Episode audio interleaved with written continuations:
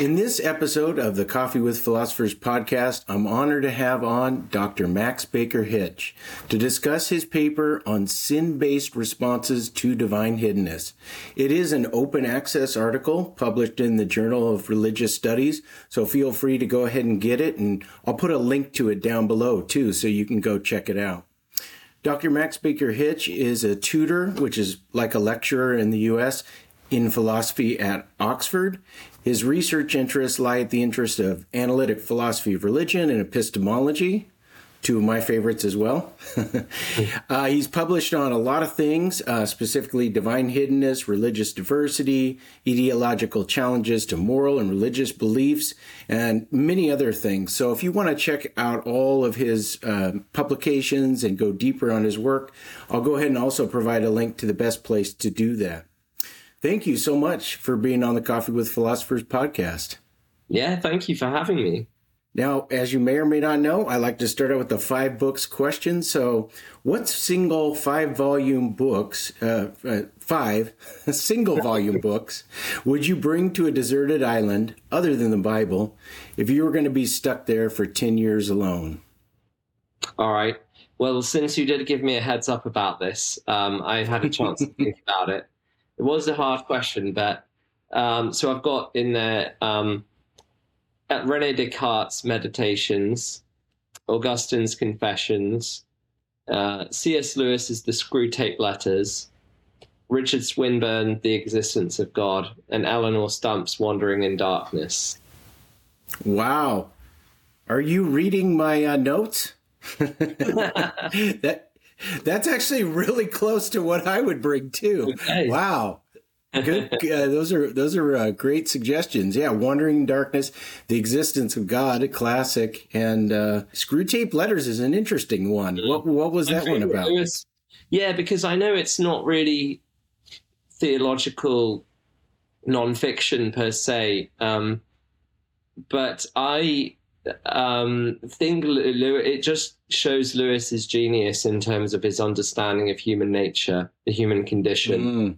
and the, and it's so witty and um, just entertaining. Yeah, that's great. That's great. So this is a really interesting paper because there's not a lot of people going in for the sin-based response mm. to the argument from divine hiddenness. Now there are some, but I think this is a really important paper because you're sort of going through all the different options mm. with regard to how you might best formulate a such a response. So just kind of starting out, could you kind of give us the big picture view of what you're arguing or what you're sort of fleshing out and then also um, maybe just a little bit about why you think this is an important project. Sure. So I've been sort of in the divine hiddenness literature for a while. Um, I've published on it before on the demographic divine hiddenness objection.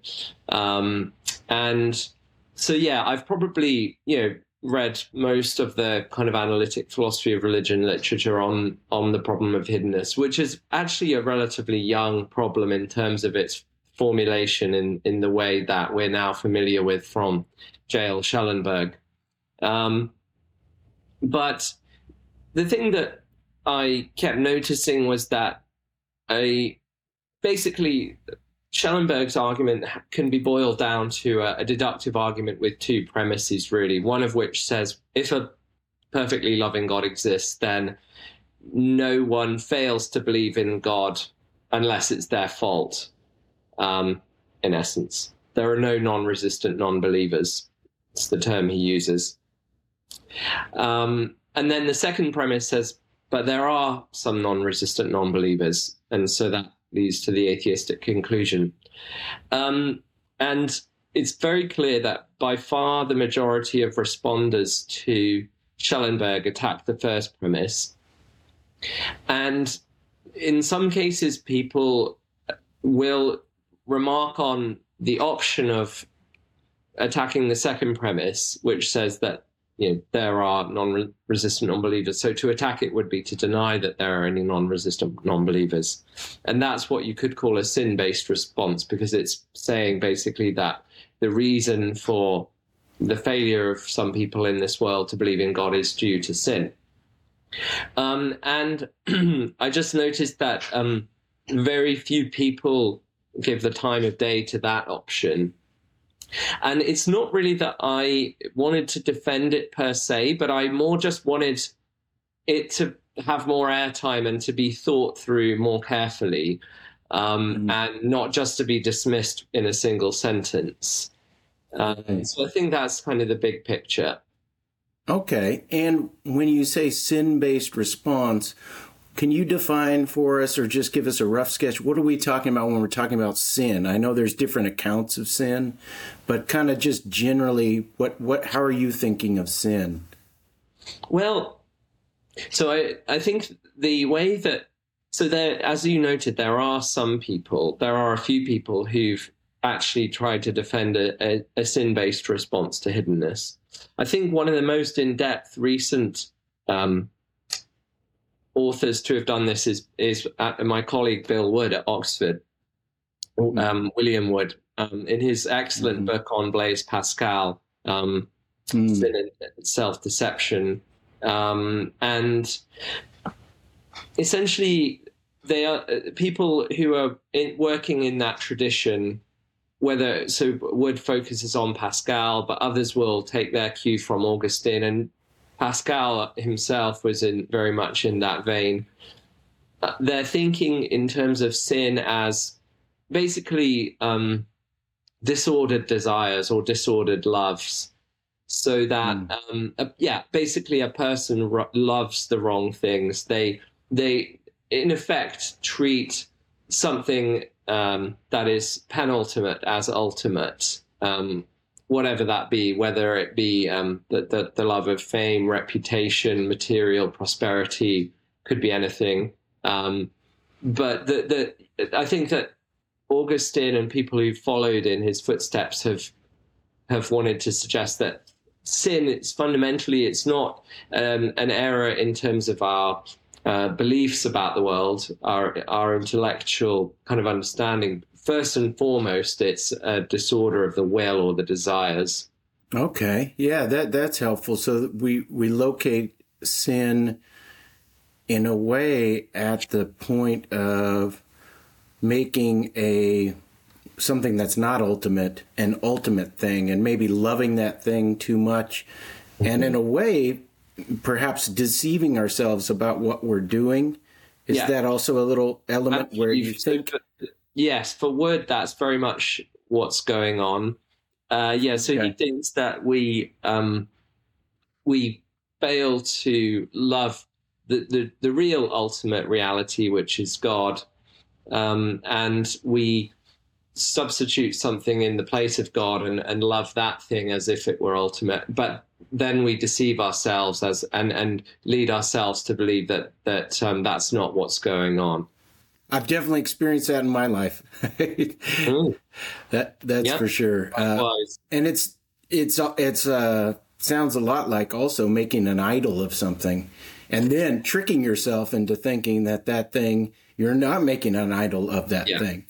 There's definitely um, a tradition of thinking about idolatry as essentially the thing that I was just describing is that that's what idolatry is. Is, is to substitute something that is created and finite um, for God and, and treat it as though it were ultimate. Yeah. So there's also that in that tradition. I guess we'd call that the Pascalian view of sin. Is that we could do? Yeah. Yeah. I think that's right. Okay. Or, or Augustinian. Um, yeah. Okay. Okay. So you actually in the paper go over three sin based accounts. Do you mind uh, sort of sketching those accounts? And yeah, well, kind right. of just give us a sense. Um, you mentioned it as premise 2 mm-hmm. but the, the key there is that, as you our audience may or may not know, in order to counter that, it seems like a real tall order. You have to argue that at no point in history, past, present, and we're talking all the way back to early hominids, there has never been a person who has not believed in God and was uh, a non-resistant, non-resistant, like open to yeah. the possibility of a relationship with God. So it seems just I got to set it up. It seems like a real tall order, even if you say sin. And that's uh, that's right. And I and I do this. Yeah, I agree, and that's why I don't commit myself to that. Um, what I call a universal sin-based response. Um, mm. Maybe we can talk about why I, I nonetheless think that sin-based responses can still have value, even if they don't um, offer a, a universal um, uh, yeah, a universal sin based response being the claim that every non believer um, is in a state of non belief due to their own sin. Um, so I, I'm not personally committed to endorsing that claim. Um, that is the claim one would have to endorse in order for that to, to be a response to John Schellenberg's argument, because as you just pointed mm. out, his argument requires that there be at least one uh, non resistant non believer in the entire history of humanity. So, yeah, it, it looks like quite a tall order to establish that there isn't even one. right. But, and we'll get to that later. So I'll, I'll pin that because in the end, you do talk about how sin based accounts might be a partial response, and especially against, um, perhaps we should mention it, the Stephen uh, yeah. uh, the Marsh and Maitzen type probabilistic arguments. Um, so, could you just give us, before we go into yeah. the three sin based accounts, what's like a, a real rough sketch of those? Right. Good. So, yeah, whereas Schellenberg's argument is deductive, which is to say that he, he claims to have some premises which, if they're all true, guarantee that atheism is is the case. Um, whereas what Marsh and Maitzen are saying is there's some facts in the world. They're not going to claim that they are strictly incompatible with God existing, but what they're going to claim is that these facts are more strongly predicted by atheism than by theism. And the facts in question are, um, well, for Maitzen, the uneven distribution of theistic belief in, throughout human history and geography. So basically, he's thinking that theistic belief seems to be more heavily concentrated in certain cultures at certain times in human history.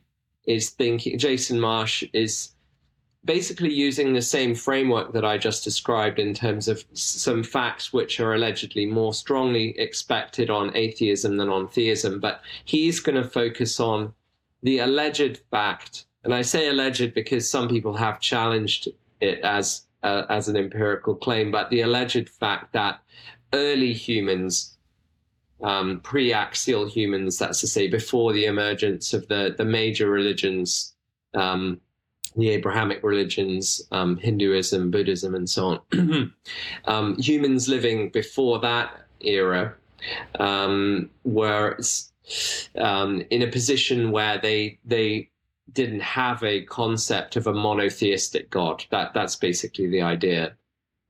They may have had belief in um, spirits of various kinds. They may have worshipped their ancestors. They may have thought that there were spirits in the natural world, but they didn't have uh, a concept of a, a single all-powerful deity. That that's Marsh's claim, and and his claim is that well that is um, unexpected. That fact is unexpected if a monotheistic God really exists, because surely he would want everyone to know about his existence so they could have relationship and so on.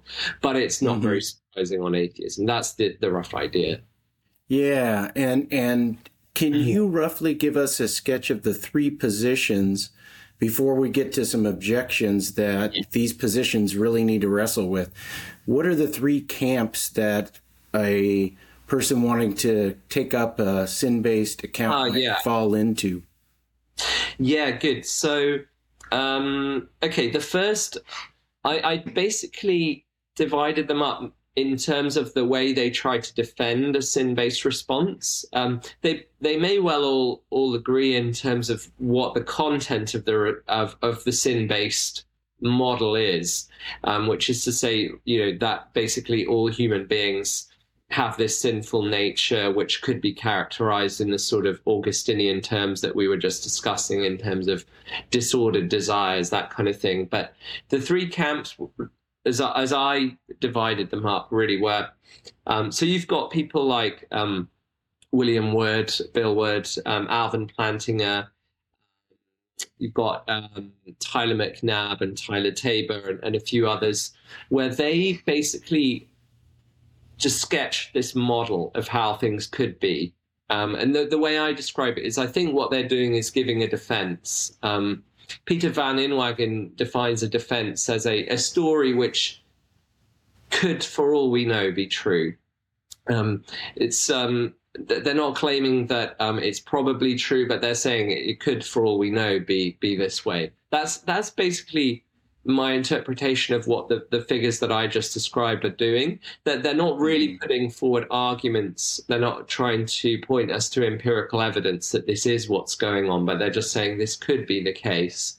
Mm. Um, and if it is the case, then um, then uh, Schellenberg's second premise would be false. That, that there would be um, no non-resistant non-believers if if this Augustinian picture of things were true. Um, the second camp was um, people who do actually try and give positive arguments for the sin-based model, for reasons for thinking that it that it it probably is the way things are. Um, and I pointed mm. to uh, two two philosophers, Douglas Henry and Robert Lehe. They, they basically both try and suggest that um, anyone who is is really conscientious enough about the truth um, conscientious enough in their pursuit of the truth about whether God exists, um, would not um, just rest content with um, a position of, of, settled atheism or agnosticism. Um, the idea is if if they cared sufficiently about finding out the truth, um, they they would never reach the place that Schellenberg thinks um, one can rationally reach, where you you conclude that there's no God, um, and you you think you've kind of done your due due diligence. What what um, uh, Henry and Lehe are saying essentially is that that one couldn't do that. One couldn't sort of just r- let the investigation rest. Um, and and that wouldn't be compatible with the kind of um, intellectual conscientiousness that that would be required to be um, a non-resistant non-believer. The third, and then the third camp, um, I talked about um, uh, Mark Talbot. So he he points to an interesting consideration, which is that people who convert from atheism or agnosticism to theism um, will quite often say that on reflection, looking back at their past selves, that they think uh, now, from their current vantage point as theists, they think that when they were non-theists, they were culpable. Um, mm-hmm. that they had mm-hmm. enough evidence, um, or at least that they um, the evidence that they had in front of them was not such as to um, license just a contented state of non-belief. Mm. Um, so that's yeah, so that's Mark Talbot. And then Jake O'Connell, um, in fairness, he's not really, I don't think, specifically trying to defend a sin based account. But I thought this was an interesting point anyway. He offers um, a range of real life cases where uh, a personal group of people fail to believe that God exists despite um, what they consider to be a miracle having occurred. Um, mm. So uh, yeah, Connell suggests that you know this looks like um, some evidence, at least, that. Um, well, let's put it like this: when, if I were to say, um, well, I would believe in God if if a miracle were to happen in in front of my eyes, or you know, if I were to be presented with good enough evidence that a miracle happened. But Jake O'Connell's basically saying, actually, maybe you wouldn't. Um, yeah. And I often hear that from atheists, you know, what would it take for you to become a theist? And their response often is, well, a religious experience. Mm. And that's a really interesting point that he's citing some real life cases where you have a miracle and yet there's still resistance or some some inability to take on board the evidence before you as it really is in terms of its weight. Yeah. So, to my mind, that suggests there's in the background, like you said, disordered desires, some kind of desire to not believe in God. And so maybe that account is sort of ferreting out the mm-hmm. fact that there is this desire that is preventing you from seeing the evidence for what it is and then updating your beliefs accordingly. Yep. Yeah, that's right. Um, so I think um, essentially, I, I basically want to give those those different um, those different philosophers their due in terms of like I think that the, at, at, the very least they should be part of the conversation around divine hiddenness. Um, right. That's a really important thing. So I think your paper, what it's doing is it's sort of saying, let's let them all join us at the table. Yeah, that's right. Exactly. Okay. Yeah, that's good. Now you you actually cite three different facts that cause trouble yeah. for these views, though, and this would be something that if you're going to take seriously a sin-based account, you need to sort of wrestle through the best way to respond to these. Yeah. So I thought what we might do is I'll just go ahead and read the okay. objection, sure. and then if you could sort of spell out, uh, or actually it's it's a fact that then turns yeah. into the yeah. objection. And I'll just kind of read out the objection. And then if yeah. you could sort of explain how the fact sort of gives rise to the objection, that'd be that'd be great. So objection A is what we were talking about regarding pre-axial people. Now, pre-axial does that just mean prior to recorded history or I don't know to, to That's um I, I yeah Okay. I think um, the idea is, at any rate, um, prior to the advent of um, the the major world religions that that we know today. Okay. Okay. So yeah, they they existed prior to the monotheistic concept sort of being in currency around the world. Yes. That's okay. right. Okay. Yeah. Uh, yeah. Uh, so early humans is a sort of rather vague term that's used to, to cover, yeah, if you like, prehistoric humans. As as you said, maybe we would cut it off in terms of recorded history. Um, when does that start? I mean, I suppose the the kind of um, Egyptian civilizations are the first ones that we have very much, uh, you know, solid recorded data about. Okay, and so this is the idea that if you can't have the concept of the monotheistic God, you know, omniscient, uh, you know, all powerful, all knowing, all all good, and so on, and maybe some Swinburnian things, you know, totally uh, free, and right. uh, some other things in there.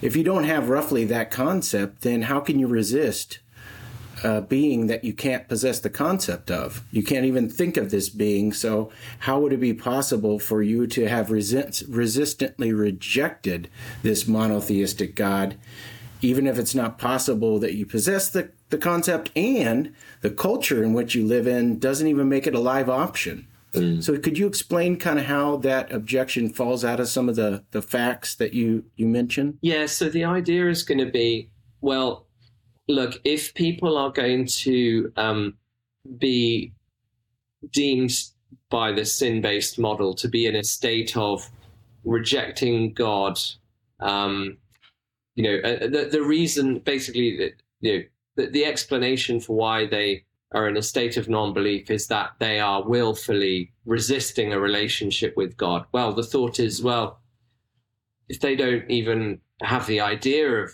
the God that we're talking about, the, the monotheistic God that you just described, then can it make much sense for them to be thought to be willfully resisting a relationship with with a being that they, they, they, they haven't conceived of? Okay, and then I have a worry related to this that's just been in the back of my mind. So feel free to uh, take this in any direction, but. I, I just wonder if it's even that we can even informatively apply the concept of non-resistant non-belief to these cases. Mm. So mm. if it's not possible that the person resist the correct God because they don't even possess the concept of it and it wasn't a live option in their culture, then I don't I think that's like vacuously true that they're non-resistant. Yeah, of, of course they're non-resistant because right. there wasn't even a, a live option. So um, you might say the concept overgeneralizes and it shouldn't be applied to preaxial people because when you say they're non-resistant, that's just elliptical for saying like they're culturally benighted. That is, they're in a state of ignorance about this God, and there's really nothing they could do to overcome that ignorance. Uh, you know, save some sort of miracle from God, but assuming God wants to just let culture play out. So I, I, I, just struggle to see why we should even apply this concept in the first place because it seems vacuously true and uninformative yeah. that they're non-resistant. Yeah, I see where you're coming from. I suppose the the the hiddenness argument defenders, people like Schellenberg, Maitzen, and Marsh, they might grant what you've just said, but I suppose what they'd want to say is, well, yes, fine, but the sin based response needs us to be able to say that they are resistant non believers. And that's equally um, a, a, sort of misapplication of, of the concept because they, they're, they're, yeah. Okay, even if we can't say they're, they're non resistant non believers, um, we can't, we, we, nor can we say that they are resistant non believers.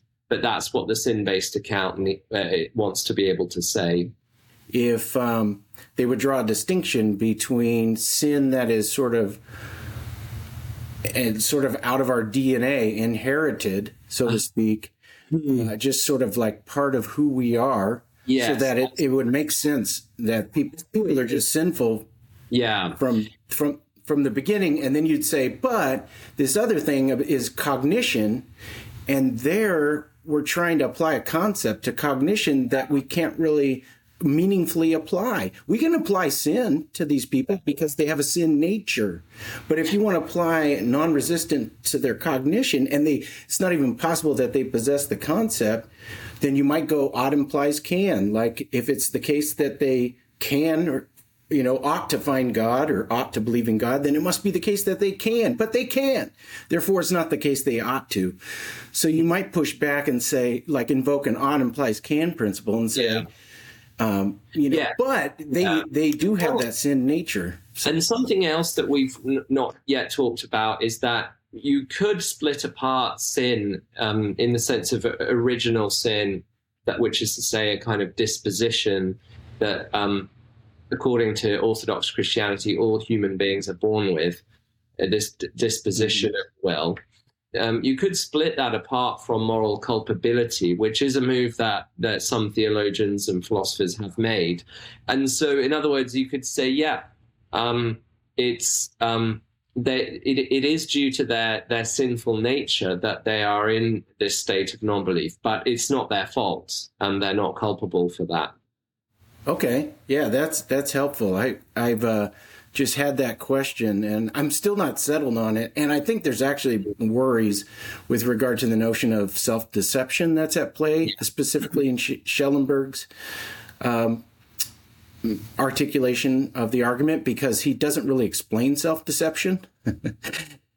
And he, when you go into it, when you drill into it, especially with the literature on self deception, it gets really murky and unclear that it's working. So yeah. Um, and I think that might apply to what I was just saying about non-belief because non a non a non-believer, non-resistant non-believer is just not resistant. So yeah. he's hanging a lot on his definition of resistance. That's yeah. really important in order to cash out what it's not uh, in terms of non-resistance. Um, and then objection B is at least no more culpable than anyone else belief. So this is just like the idea that like you think about a, a, a really uh, honest and persistent and meticulous atheist who's been searching for the truth. And it, it just seems like um, if you're going to be a sin based account proponent, you're going to want to say that they are somehow less sort of sincere or conscientious, and so therefore they're more culpable. But that just seems counterintuitive, right? Because you can think about people who are theists that just seem really culpable.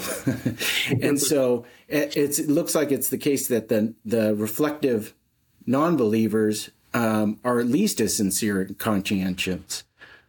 yes, that and that's a point that Schellenberg majors on um, in his 2015 book, The Hiddenness Argument. Um, yeah, so this is a sort of um, you know compare the uh, most intellectually conscientious, sincere non-believer that you know, and um, ask yourself: Is it really plausible that that person is um, is worse than in those respects than the least conscientious, sincere, reflective theist, um, or if you like, specifically Christian theist. And it seems really implausible to to affirm that. Yeah, and you mentioned the oily tel- televangelist. yeah, that was a good one. I just think of uh, oh, what what's his name? Crying. Oh, I forget. Anyway, there's been a lot of them. yeah. Um, so, and then objection C is regarding the moral and epistemic traits, like that sin based accounts hang their hat on and say, look, these are the sort of things that are deficient in non believers. And that's why they're resisting because they, they're lacking something in terms of moral and epistemic virtue. Then it looks like um, a weird distribution. You would be committed to to um, or it seems problematic that there's this distribution of, according to your account, of virtues and vices that's really lopsided. Yeah. So, and then why think like, I don't know, people in Thailand have just been more sort of um, less, you know, careful and morally and epistemically in their investigation of God, and and then that explains their their yeah. non-belief. So, and the so way yeah, it, yeah, the way Stephen Maitzen puts it is that um, yeah, we expect to find variations in natural human abilities, um, like the ability to hear or or um, IQ or things like that. But what would be really weird and um, surprising is if we found entire countries of people who are deaf, and then other entire countries of people who can hear perfectly and he is claiming that that's what the theist or the sin, the person committed to the sin-based response to hiddenness would have to say is going on in terms of the moral and epistemic character virtues that determine whether a person ends up a theist or a non-theist. Yeah, yeah. So that seems really counterintuitive. Because it just seems like all humans have vices and mm. ac- across the board. So it would be weird to be committed to saying, no, this region really has epistemic and moral vices, and that explains their non belief or something yeah. like that. Mm. Mm-hmm. Um, now, you canvas some really interesting options. So I thought mm-hmm. we could do start back at, at objection A and sort of you yeah. can give us kind of like someone who's interested in responding these objections, what are the paths they might go down? Specifically with the objection A as a reminder, it's about pre-axial non-believers. They can't plausibly be viewed as having resisted this monotheistic God because they didn't even possess the concept. So can you give us a sketch of the two options you mentioned, the, the two moves, and then sort of what are the pros and cons yeah. of each? Absolutely. And I should just say in terms of what the what's going on here in, in the paper, um, what I'm kind of trying to do is almost give a cost benefit analysis for someone wanting to maintain the sin based response to hiddenness. I'm again, I'm not. Well, as I said, I'm not committed to a universal sin based response. I'm not committed to, to denying that there are any non resistant non believers. Seems plausible to me that there are some. But what I'm trying to do is that um, is to is to say, well, if one were trying to defend a sin-based response, um, what would be the moves open to someone to try and cope with these three objections that you um, very helpfully articulated? So, in terms of um, objection A, yeah, pre- pre-axial, prehistoric uh, people allegedly not having a monotheistic concept of God. Um, worth just saying, I, I more or less don't try and dispute the empirical claim there, but some people have done. Um, mm-hmm. So yeah, um, you can have a look at the footnotes in in my paper to to see the literature I point to on that. Um, I'll provide a link to Adam Green's paper too. You might be yes, familiar with. That's great. It's a that really great one.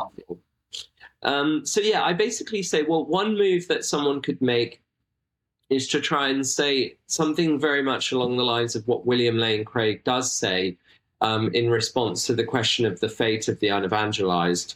Um, so Craig appeals to Molinism, this idea that God knows what we freely would have done in any possible situation that we could have been in, um, including situations we never have actually been in.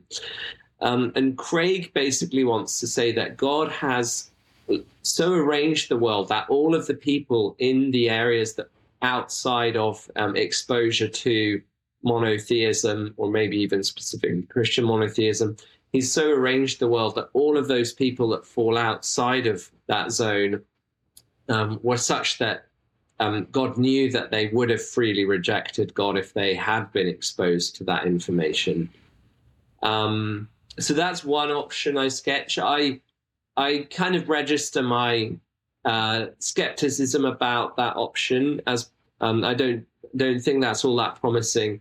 I mean, one thing is that it, it invokes Molinism, which is metaphysically controversial. Um, certainly, some very smart people have defended it, but um, in general, it's better if you can depend on as few controversial metaphysical views as possible. But the other thing is, it, it requires us to believe what seems, I think, very counterintuitive, which is that every single human being who has never been exposed to theism or Christianity would have rejected that if they had been exposed to it.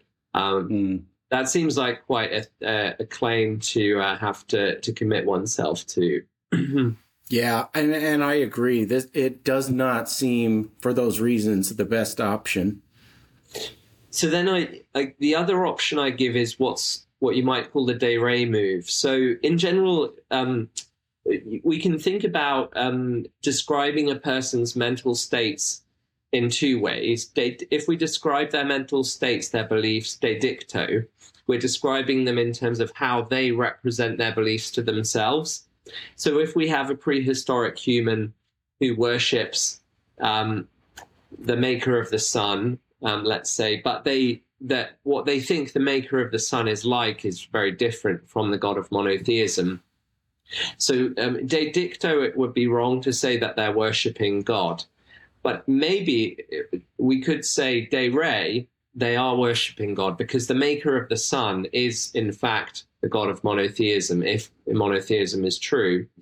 Um, a bit like um, suppose I, you know, or suppose that someone didn't know that Superman is uh, is um, Clark Kent, and um, they they um, really um, admire Superman. Um, well, they, we can say de re they admire Clark Kent, um, not de dicto because they that's not how they represent their own mental state to themselves. But de re they they do admire Clark Kent.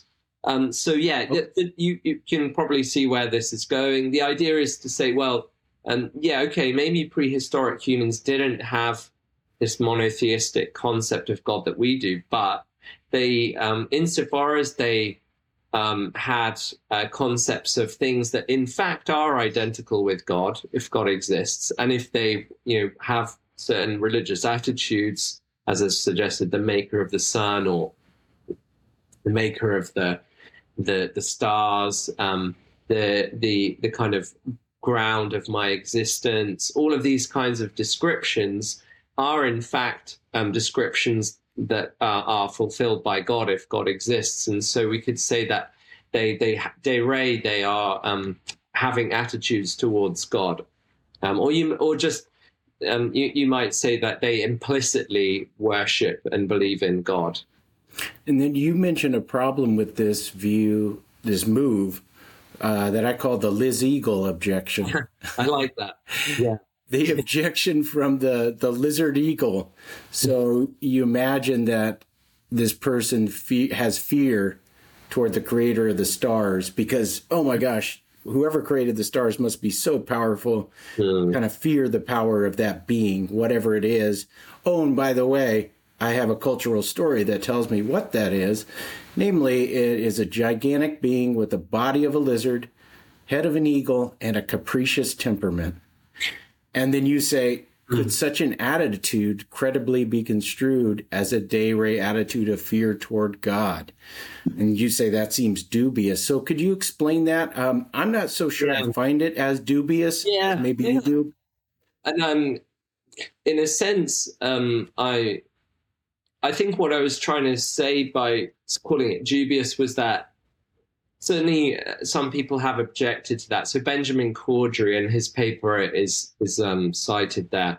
He's got a whole paper where he objects to these types of de re move, um, where you try and say basically that people who don't explicitly avow belief in God or, or perhaps specifically the God of Christianity, could nonetheless be seen as implicit believers or de re believers.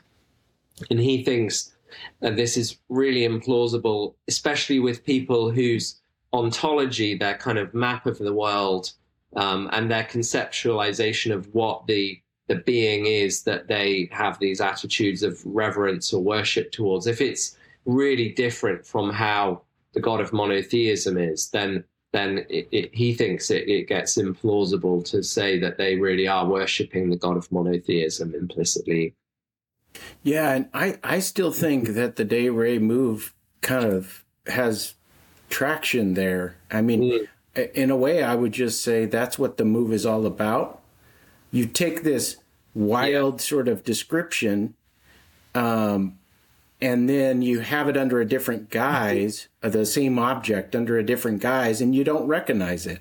Yeah, But Im- implicitly, you do still have the re- requisite attitude.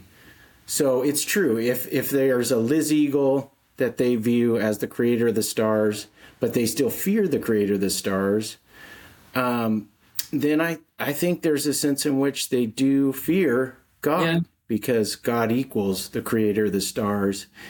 And I mean, I I would just maybe I need to read read the paper, but I would want to hear more about like at what point does it become so distant Yeah. the concept that now we lose de re because it just seems like you might not even possess the requisite concept at all and still have the right belief about the res or the object. Um, so even though the liz eagle is weird and really doesn't map on as you say ontologically to the theistic theistic god uh, there's still enough there that um, I would say it w- it would map on yeah. to the create- creator of the stars.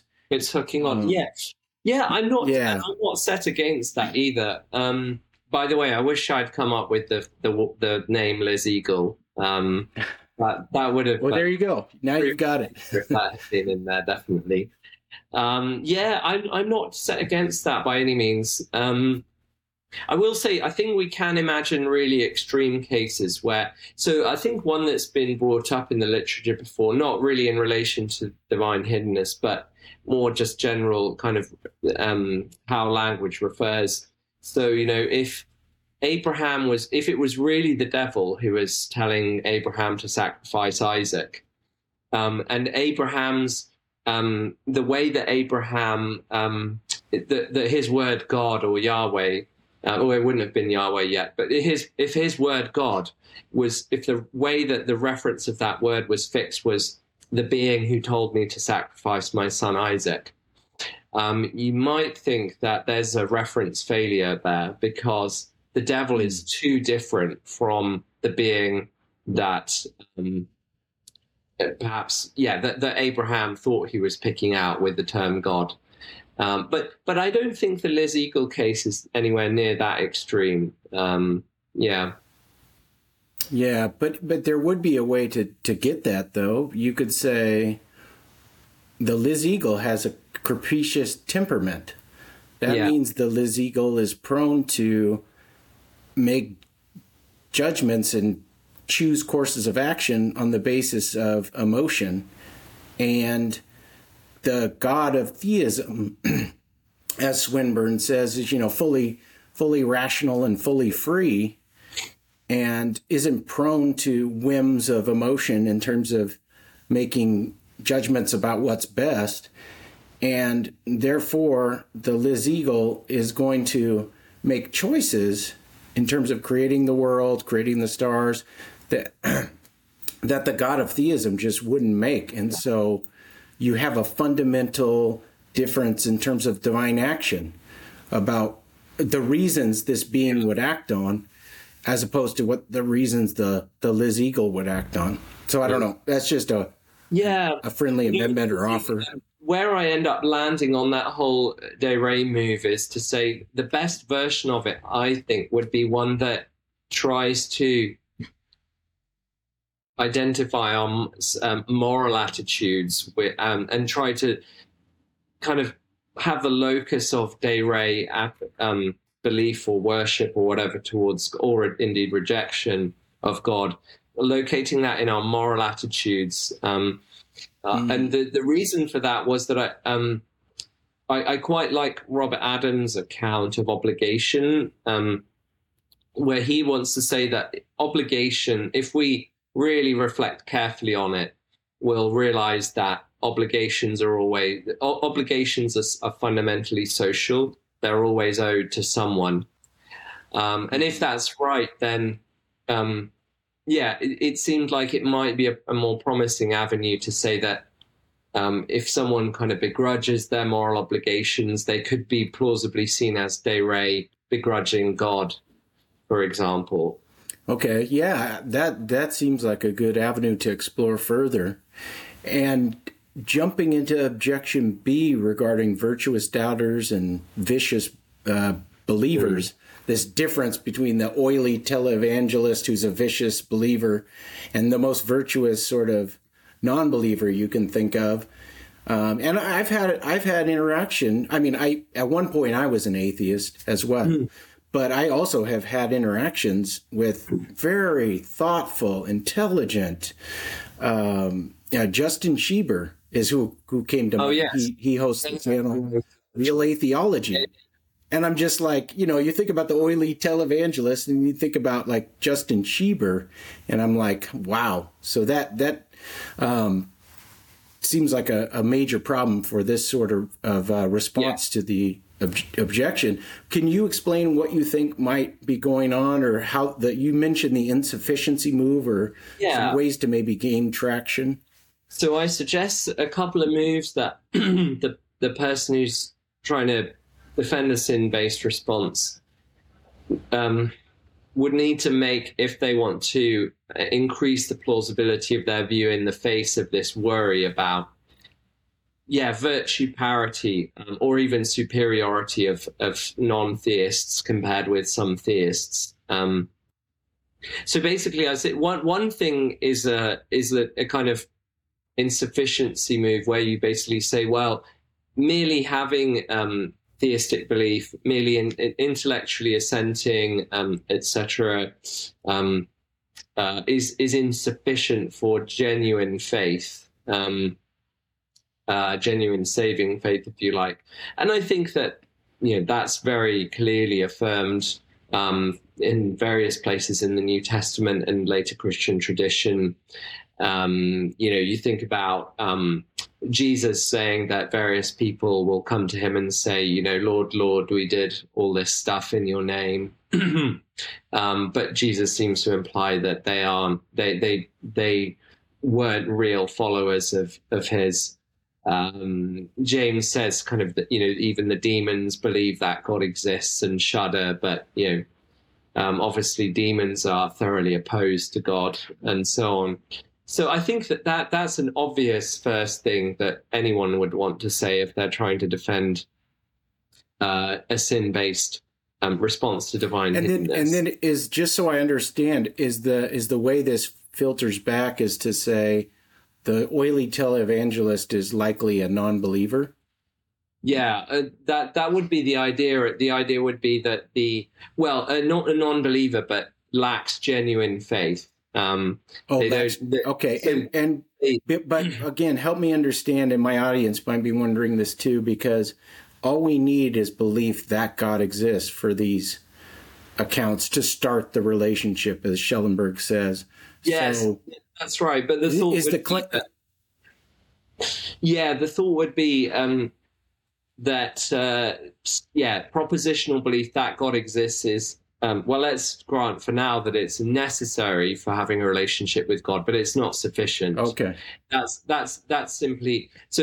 Is yeah, sure. The the oily televangelist. Let's grant that he does believe that God exists, but he doesn't have the right kind of attitudes of the heart, attitudes of the the will, and so on towards God. Okay. Um, such that he would count as having genuine faith, genuine saving faith. Okay, like. and then how would that apply to the atheist, the the virtuous atheist? Uh, well, so this is why I think that um, one probably would need to go further than just the insufficiency move, because at this point, all you've managed to say is that, well, okay, um, the we found an, a, non-theist who's superior morally and epistemically um, to some theist. Um, but and we've we've denied that the theist there was a a, a genuine um, you know had genuine saving faith. Um, but what I basically say is that that that still looks like it's going to leave you in a situation of having to say, well, gosh, like there, there can't be very many people with genuine saving faith in the world at all um, because um, you know if um, if every time you find someone who looks like a, a, a really intellectually and morally virtuous um, non-believer, um, we have to say that all of the believers who are on a par with them are are, are not you know don't really have genuine saving faith. That looks like the, the circle of who has genuine saving faith is going to get shrunk very small indeed. Okay, yeah, and and even though the more I think about that, that that seems uh, problematic because even if you say, well, hell's going to be really populated, if assuming the classic classical view, um, and heaven, there's just going to be this small amount of people, and hell's mm-hmm. going to be really populated. I mean, to some extent, there there is some scripture that backs that up, but it looks like it's way too small of, a, of a number. Yeah, if, yeah, yeah, because the bar is too high. If you think about the the most virtuous non-believer, and then everyone below that is just doesn't have genuine saving faith. Yeah. That would be okay. Cool. Then how do you how do you uh, so, patch yeah, that, that up, or what do you? Yeah, what I call the non-necessity move, which might sound mm-hmm. surprising mm-hmm. at, at, first glance, but it's the the move of saying that well, propositional belief that God exists um, may not only uh, be insufficient for genuine saving faith, maybe it's not even necessary for saving faith. Maybe there can be mm. people who, and I, as, uh, maybe there could be people who merely hope that God exists. So hope is a much weaker attitude than full belief that God exists. So maybe they merely mm-hmm. hope that God exists. Um, they think it's unlikely, but they would like it to be the case. Um, but they have perhaps they have the appropriate attitudes of the heart and will, um, and maybe that and and so they could count as having genuine saving faith.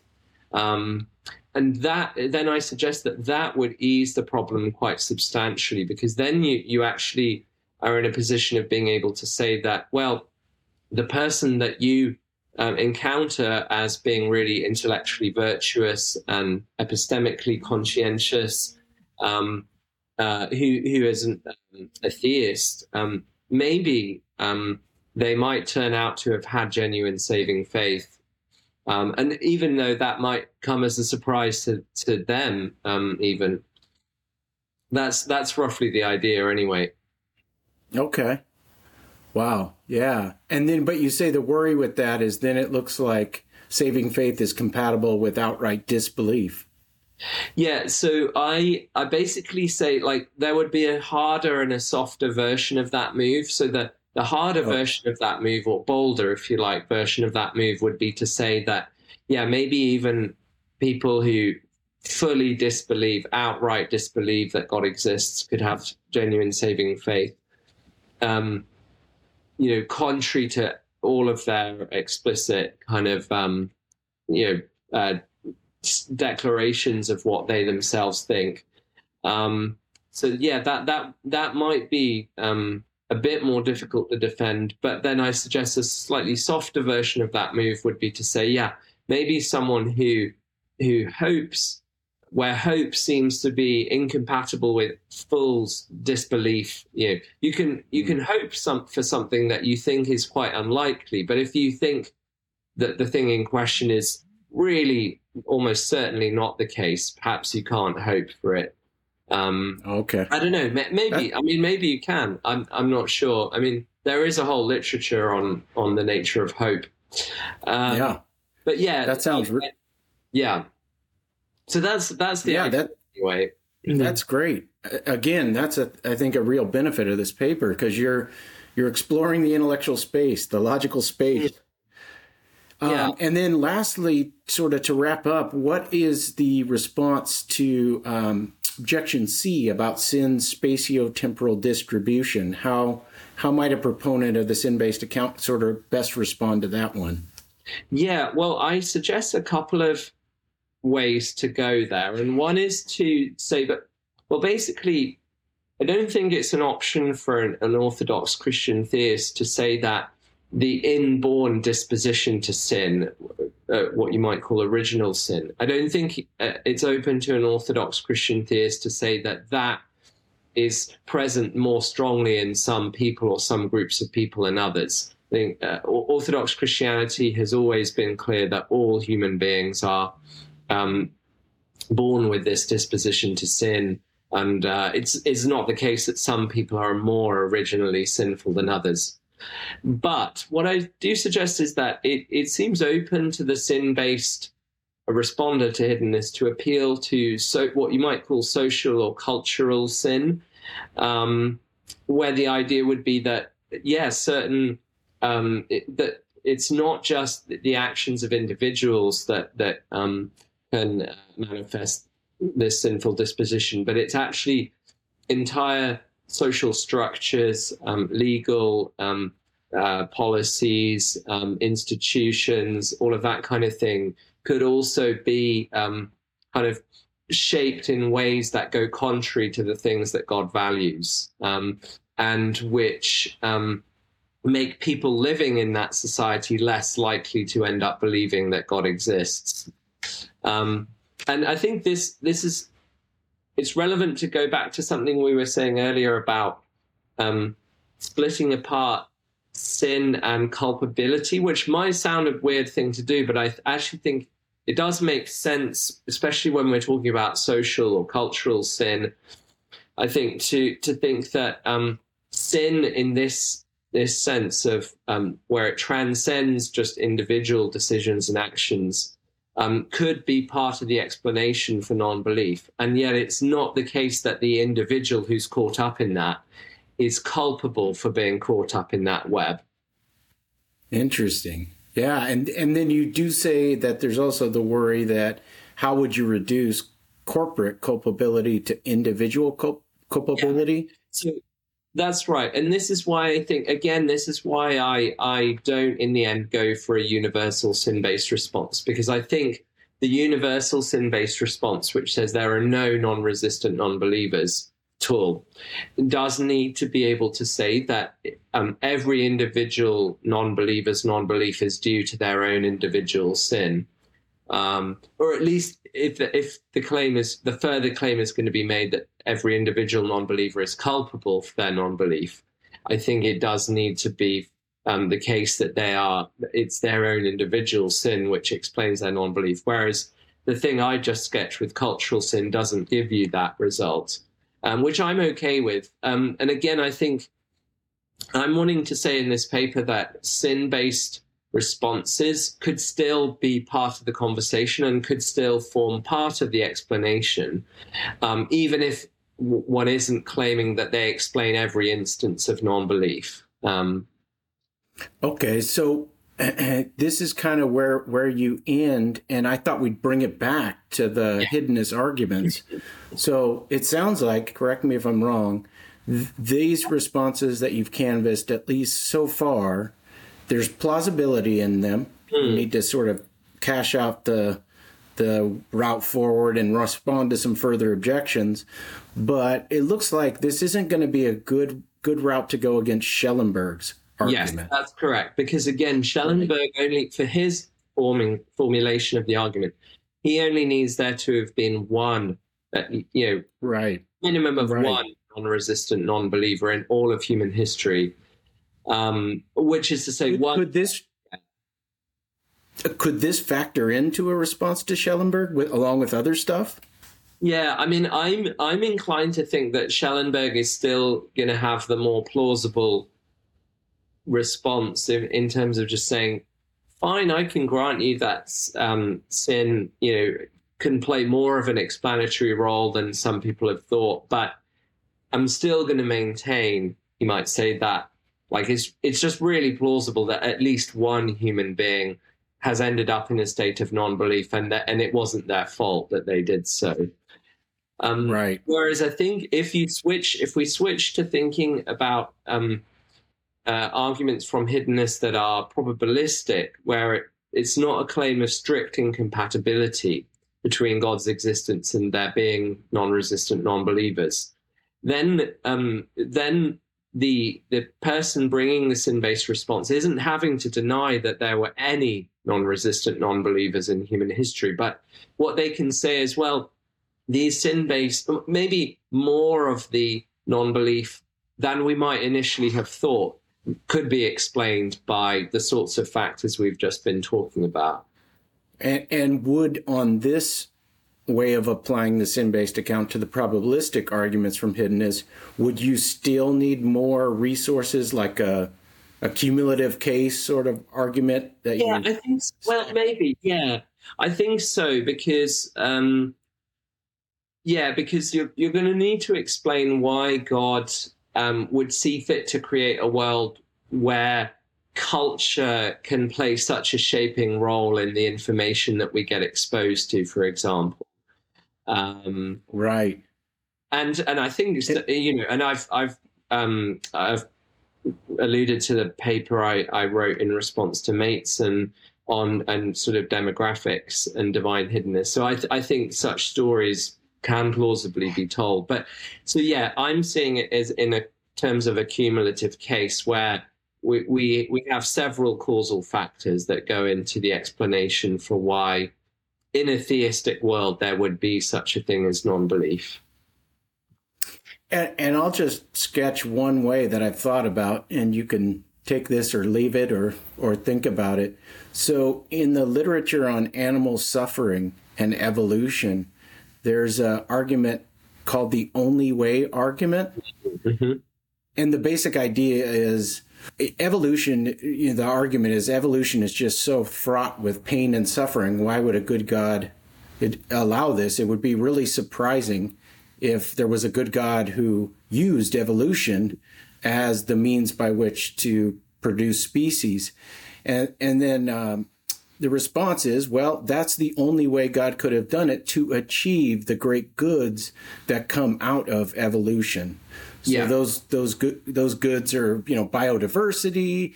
Yeah. There's there's all sorts of things that, that come out of the the good of evolution, even though it's fraught with tons of pain and suffering. So I was thinking, what about a similar move here, where you say culture is cultural evolution is so Yeah. valuable because you get these the richness of culture and the diversity and you don't just have a, a one mono i mean god could have created the world with just one culture Yeah. but that'd be boring and bland and there'd Yeah. be so much missing and, and lost and that's not even the picture of heaven we get. We get a, a multicultural view of heaven. And so um, the the thought would be that this was the only way for God to do that. Now, God could have just intervened periodically in cultural development to give certain people like the theistic concept. I'm going to just drop in the theistic concept here, but then that would be really irregular and it would be disruptive to culture. They'd be like there'd be no plausibility structure to support this new belief that God miraculously dropped in. Hmm. And so, so it looks like God, the only way God could have achieved these great goods from culture is to let it play out, Yeah. you know, in an evolutionary way. And even though you might say, well, wait, why didn't he start it quicker? Or it's such a bummer that so many people are not going to believe in him. And then that's when all these responses come in. Yes. Well, wait a minute. Yeah, It's not the case that all these people were non-believers necessarily. So Precisely. yeah, I just well, I think that that just yeah, I'm very sympathetic to what you just sketched, and I think it it it um has a lot of synergy with the types of moves that I was making in the paper.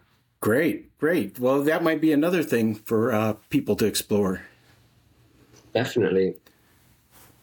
All right. Well, thank you so much. Yeah. well, Is there is there a place that? Oh, you're welcome. It's been a great conversation, and I'm just wondering: is there a place where people can best sort of find you and follow you? Yeah, well, I am on Twitter, or now called X, um, just Max Baker Hytch. Um, but uh, you can also find open access versions of pretty much all of my papers, except for the book that I just recently published with um, Cambridge University Press in the Element series. Um, that that one uh, is being a book isn't isn't um, there. But otherwise, um, my papers are all accessible on academia.edu. If you just Google um, Max Baker Hytch and academia.edu, you can find all my stuff there. Oh, great! And thank you for correcting my pronunciation. I just realized I've been No, don't saying worry. it sort of. It's Okay, no, Hytch, Hytch. Okay, that's it's very understandable that it it looks like it should be Hitch. Yeah. okay, Hytch. Okay, that's cool. Well, thank you, Dr. Max Baker Hytch. I really appreciate it. Um, and I look forward to what you're going to do next. Uh, just as a preview, are there any projects you're currently in the pipeline on? Yes, um, yeah, currently working on. I just gave a paper at a conference on the evidential value of near death experiences. Um, so that hopefully wow. will emerge in some form maybe later this year. I'm working on a paper, another paper um, with a colleague on basically what we should think natural theology is. Um, uh, what yeah what would count as natural theology. Um, and then I'm co-authoring a book on uh, essentially the the space of me- uh, of metaphysical possibility open to God in terms of um, the the choices or trade-offs you would be faced with if choosing to create embodied rational social creatures. And and we think that that's going to have implications for the problem of evil and the problem of divine hiddenness. Oh, wow. All right. Well, keep an eye out for that. And thank you again for being on the podcast. Well, thanks again for having me. It's been great fun.